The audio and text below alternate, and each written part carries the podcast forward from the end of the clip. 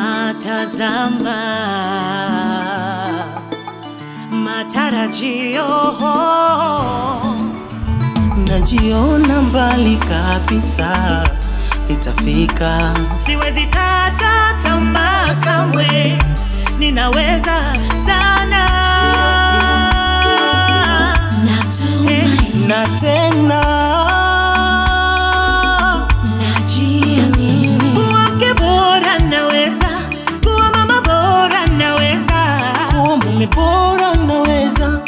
baba bora naweza.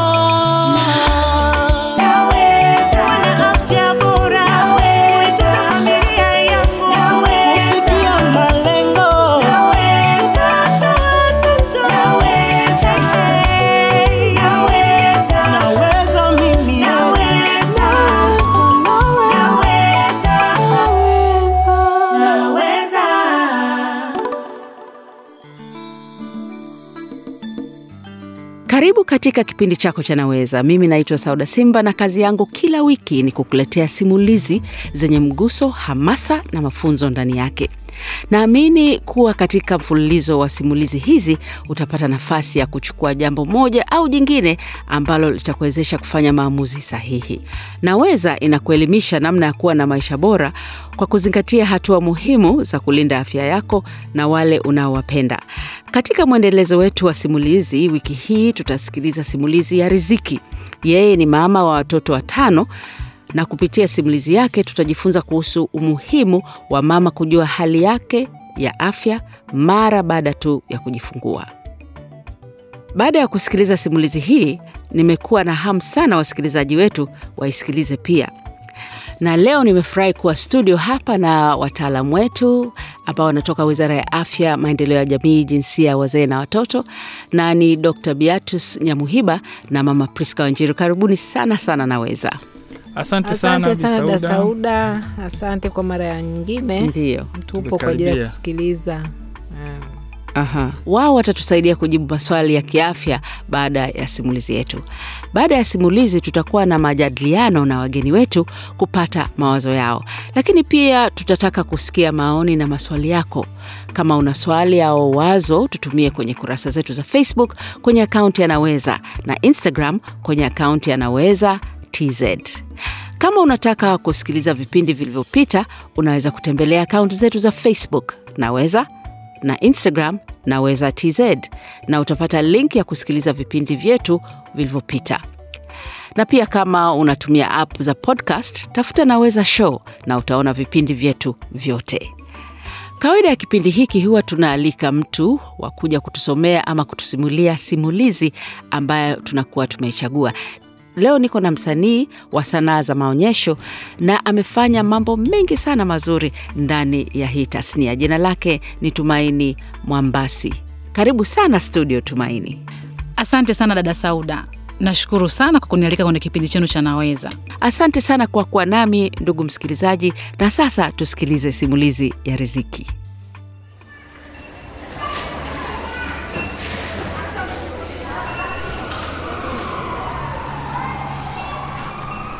Kama mtu angekuja pale kituo cha afya na angeniambia, Riziki, leo utapata taarifa itakayobadilisha maisha yako, nisingemwamini. Nilikuwa nimeenda kituo cha afya kwa sababu ya mimba yangu ya sita. Kwa miezi michache nilikuwa nawaza, huyu mtoto tutamleaje?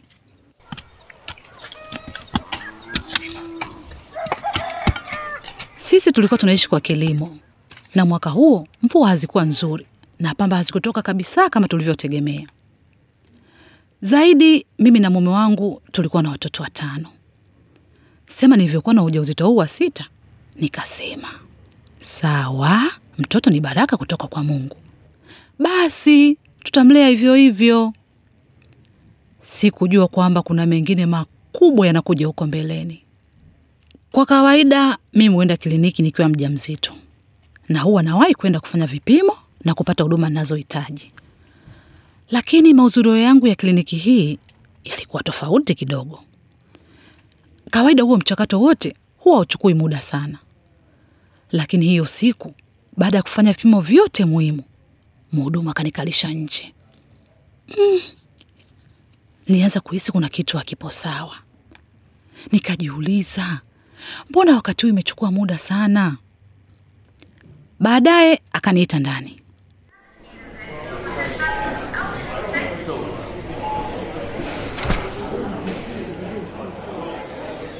Nilivyoingia kwenye chumba cha daktari, walinipokea vizuri. Nesi akanichangamkia, akanituliza, wakaanza kunipatia matokeo ya vipimo mbalimbali walivyofanya, kisha wakaniarifu kwamba Dada Riziki, kwa bahati mbaya vipimo vinaonyesha unaishi na maambukizi ya virusi vya ukimwi. unasema hapana, mimi ah, jamani, mi hapana, jamani, nitaishije mwenzenu mwisho wa maisha yangu? Kwani mi nimeambukiza virusi vya ukimwi? Hapana.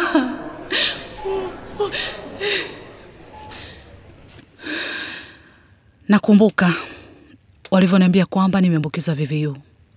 Sikuamini mwanzoni, kwa sababu hamna mtu anayetegemea kupata taarifa kama hiyo. Sikuelewa, nikatingwa na mawazo, kichwa kinazunguka, nawaza wanangu, nawaza mume wangu mm. Nikajiuliza, hivi mwanangu atasalimika kweli? Niliumia sana, nikawaza kaka zake wako salama. Sasa huyu tena afya yake itakuwaje? Mume wangu naye nikamshawishi aje tu apime hali yake ya maambukizi, naye pia akakutwa na VVU. Basi wale wahudumu wa afya wakatuambia tusikate tamaa, wakatuambia kwamba maambukizi ya VVU sio mwisho wa maisha. Tukashauriwa hapo jinsi ya kuishi, chakula, kisha wakanipatia dawa ARV za kupunguza makali ya VVU. Usijali Riziki, utakuwa salama tu ukifuata maelekezo. Mwanao naye atazaliwa salama kabisa. Mtaalamu akanihakikishia kwamba nikizingatia matumizi ya ARV mwanangu hatapata maambukizi ya VVU. Basi tokea hapo mpaka najifungua nikawa natumia ARV kwa ajili yangu ili kumlinda mwanangu. Niliendelea na ule ujauzito bila changamoto kubwa, nikajifungua salama. Tena wakati wote huo pale kwetu Wela kulikuwa kuna dada jirani yangu anaitwa Nyanzige.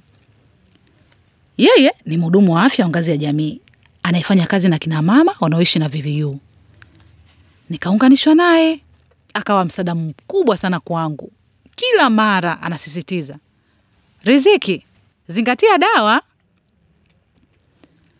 Kwa sababu nilipata ushauri mzuri, nilijua kwamba naweza kumnyonyesha mwanangu bila hofu ya maambukizi, mradi tu nifuate masharti ya ARV. Wakati natoka hospitali, wahudumu walikuwa wameniambia nirudi ndani ya wiki sita ili kumpima mwanangu. Basi kila mara hofu inanijia. Ukiwa kama mama lazima upate wasiwasi. Nikawa najiuliza, hivi mwanangu atakuwa salama kweli?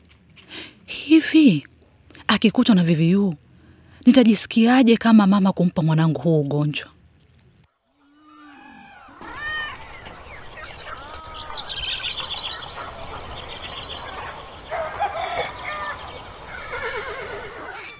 Nilikuwa nimekaa nyumbani siku moja namnyonyesha mwanangu. Mume wangu akanitaarifu kwamba tumefiwa na ndugu yetu, ilibidi tuende Shinyanga kumzika na lazima tuende pamoja na mtoto. Wengine tungeweza kuwaacha, lakini huyu kwa sababu ni mchanga, ilibidi nimbebe. Basi tukajiandaa, kesho yake tukafunga safari kwenda Shinyanga. Ingawa tulipanga kukaa wiki tu, lakini kalazimika tubaki pale mpaka msiba uishi. Siku hilo napaswa kurudi kumpima mwanangu ikapita, nikajiuliza sasa itakuwaje? Kila siku nawaza nataka niondoke niwahi kumpima mwanangu, ila sasa ndo msibani tena ukweni, kutoroka siwezi. Nilikosa raha sana, lakini kajipa moyo kwamba mm, mwanangu anaonekana mwenye afya nzuri, kanacheza eh? na mimi nafuata masharti yote na nazingatia matumizi ya ARV, hivyo nikajua tutakuwa salama. Lakini kusema ukweli, Hiyo Shinyanga niliiona chungu, sikuwa na amani muda wote huo, nawaza tu jamani, namchelewesha mwanangu, namchelewesha mwanangu kupima. Yani tulivyomaliza arobaini tu, asubuhi yake nikaambia mme wangu, bwana, mimi naenda, huyu mtoto hatujamrudisha kliniki kumpima, tushachelewa. Hapo nakumbuka mtoto kashafikisha miezi miwili, sijui miezi miwili na nusu hivi, lakini hayupo vizuri, lakini mm, sijampima. Mume wangu alinielewa, tukajifungasha, tukaanza safari. Tumeingia nyumbani Wela jioni, tumechoka kama nini, lakini breki ya kwanza kwa dada Nyanzige, nafikiri alivyoniona tu akajua hapo kuna jambo. Vipi tena Riziki? Akaoji. Nikamwambia ndugu yangu, nilikuwa msibani, nikashindwa kumpeleka mtoto kliniki wiki ya sita. Akaniuliza, ulivyokuwa huko Shinyanga, si ulizingatia masharti yote ya ARV? Nikamwambia ee. Akanituliza, akaniambia usihofu, kesho asubuhi nitakusindikiza kituo cha huduma za afya tukampime mwanetu.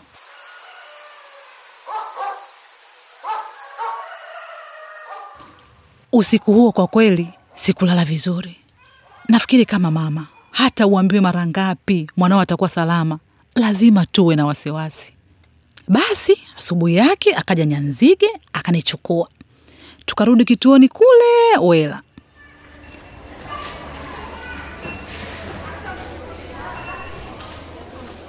Watu wa huduma kuniona tu wakaniambia, he, afadhali umerudi Riziki.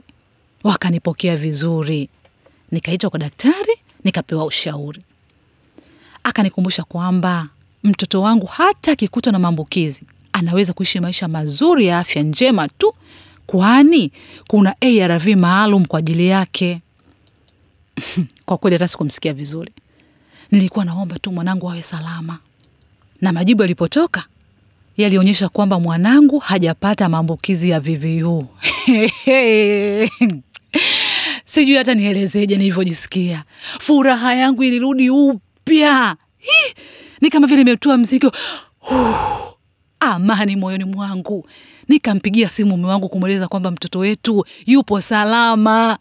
Kusema ukweli, mpaka leo wakati mwingine namwangalia mwanangu machozi ya furaha yananitoka, siamini.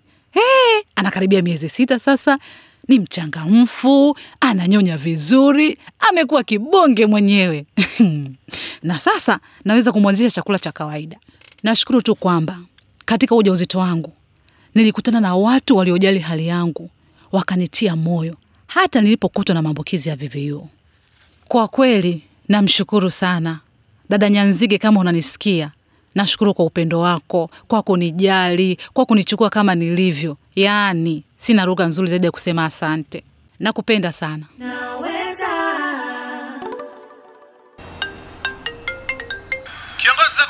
Kwema mkuu, niambie. vipi? Unakuja baadaye kucheki game? Ah, leo siwezi kuja bwana, nampeleka mke wangu kliniki. Ah, ujawa mzoefu tu, sio tatu huyu. Hamna chifu, ujauzito ufanani. Kwa hiyo utafanya kila kitu kama mimba ya kwanza. Ah, lazima yani, mimi si ndo mume wake. Nampeleka mke wangu kliniki, kisha naendelea kumsindikiza tena na tena mpaka akamilishe mahudhurio yote nane. Ndo njia pekee ya kuhakikisha mama na mtoto anaendelea vizuri, na tukitaka tena mtoto mwingine tutarudia mchakato tena. Nenda na mwenzi wako kliniki mara mnapohisi ana ujauzito ili mumpe mtoto wenu mwanzo mwema. Jiongeze, uzazi salama huanza kwa kuchukua hatua sahihi.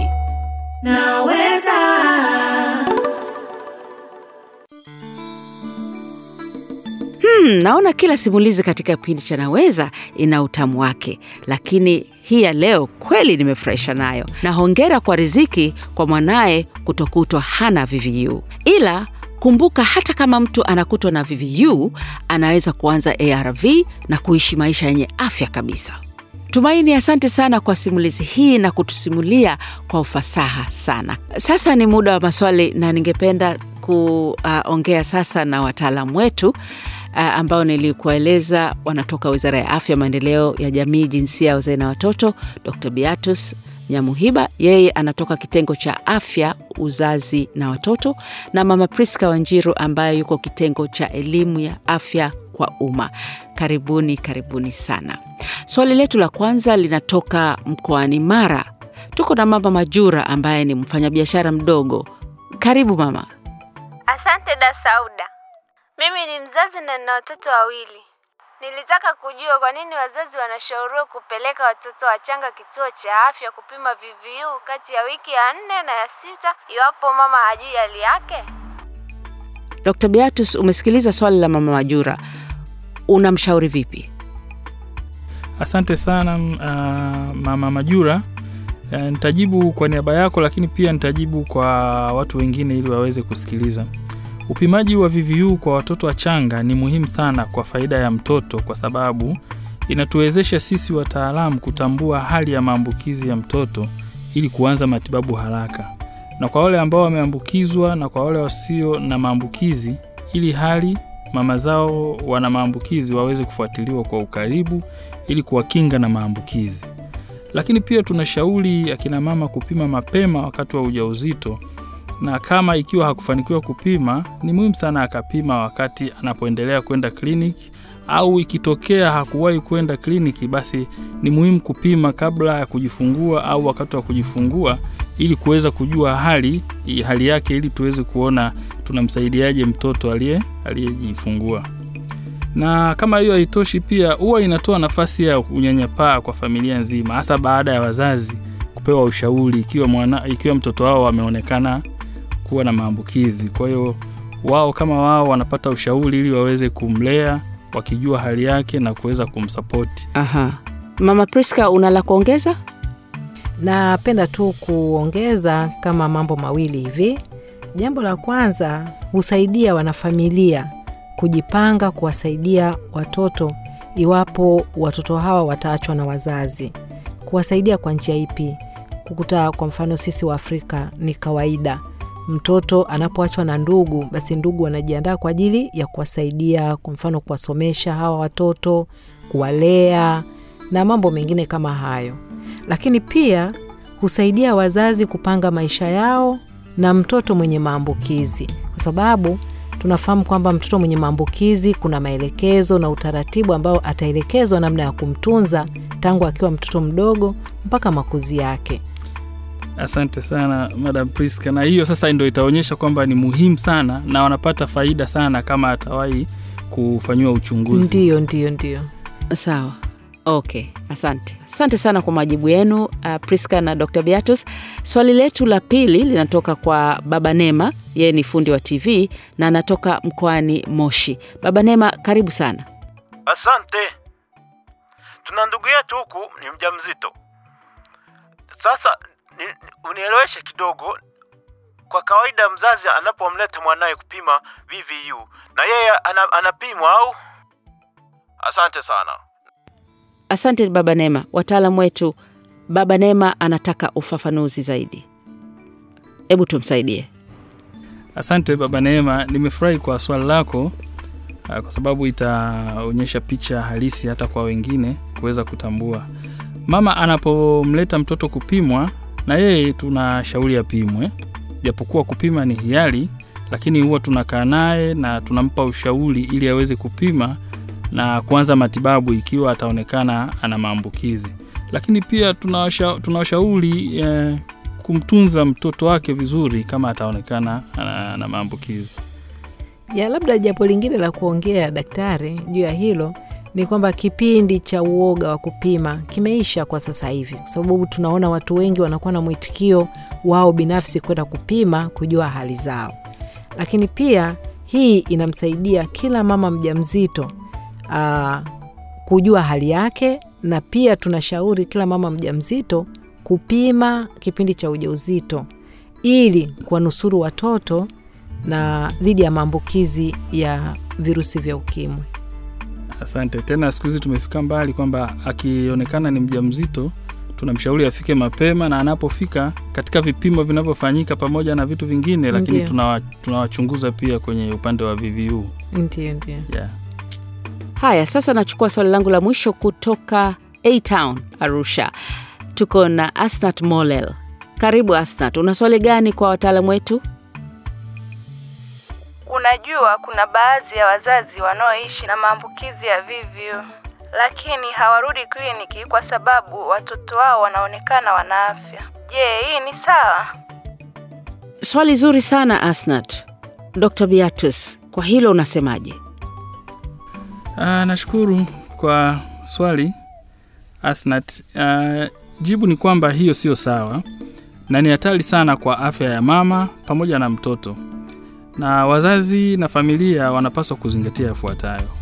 Sio kila mtoto anayeonekana kuwa na afya hana maambukizi ya VVU. Kulingana na kiwango cha kinga yake ya mwili, mtoto anaweza asionyeshe dalili. Kwa hiyo ni vipimo tu ndio vitatuonyesha hali ya maambukizi na kumweka huru mzazi kama uh, yuko kwenye hali ipi. Ah, labda mi niseme tu kwamba kwa kweli eh, wana, ah, kwa sasa hivi tunawashauri sana wazazi kupima na kufahamu hali zao, kwa sababu sasa hivi kila mtu ambaye anaumwa aweza haumwi, hata afahamiki, haonyeshi, kwa sababu tayari huduma zipo na matibabu yapo kwa watu ambao wameathirika na tatizo la VVU.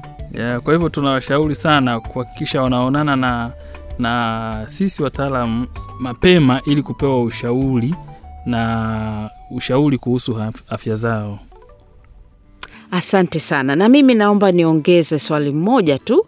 Nini kingine kinasababisha wazazi wasipeleke watoto kupima VVU wiki kadhaa baada ya kuzaliwa? Asante sana. Mimi na- nadhani eh, swala la kwanza ni uelewa, Ndio, ndio. na kingine ni elimu ndogo kuhusu maambukizi ya VVU kutoka kwa mama kwenda kwa mtoto. Lakini sababu nyingine ni umbali kutoka kituo cha kutolea huduma, kwa hiyo kinamfanya mtu anachelewa kwenda au anaacha kufika kabisa kliniki. Labda Madam Priska, una sababu nyingine unadhani inaweza kuongeza? Ah, sawa. Mi kwa upande wangu kwa kweli sababu huwa haziniishi na Karibu. ushauri pia sikosi kwa hapa watu. Napenda sana kuzungumza hasa wenzi.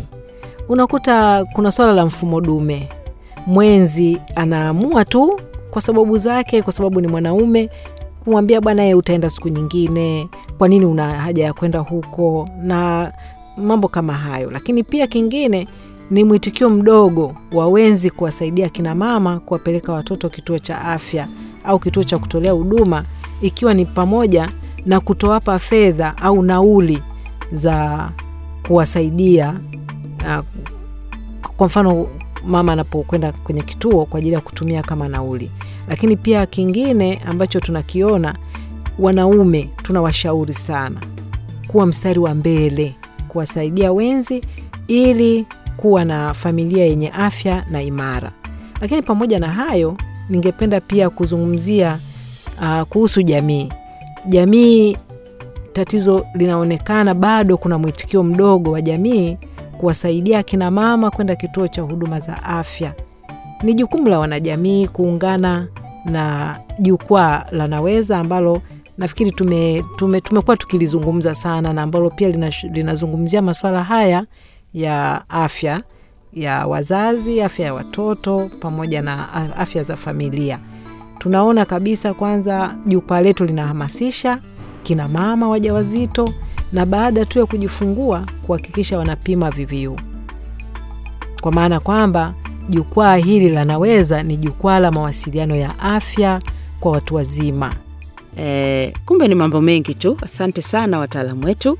Naomba sasa niwashukuru sana wasikilizaji wetu kwa maswali yenu na wataalamu wetu kwa kutupatia maarifa na uelewa juu ya umuhimu wa kupima wanao VVU wiki kadhaa baada ya kuzaliwa. Kiongozi za kwako Kwema mkuu, niambie. vipi? Unakuja baadaye kucheki game? Ah, leo siwezi kuja bwana, nampeleka mke wangu kliniki. Mzoefu tu, si watatu huyu. Hamna chifu, ujauzito ufanani. Kwa hiyo utafanya kila kitu kama mimba ya kwanza. Ah, lazima yani, mimi si ndo mume wake. Nampeleka mke wangu kliniki, kisha naendelea kumsindikiza tena na tena mpaka akamilishe mahudhurio yote nane. Ndo njia pekee ya kuhakikisha mama na mtoto anaendelea vizuri, na tukitaka tena mtoto mwingine tutarudia mchakato tena. Nenda na mwenzi wako kliniki mara mnapohisi ana ujauzito ili mumpe mtoto wenu mwanzo mwema. Jiongeze, uzazi salama huanza kwa kuchukua hatua sahihi.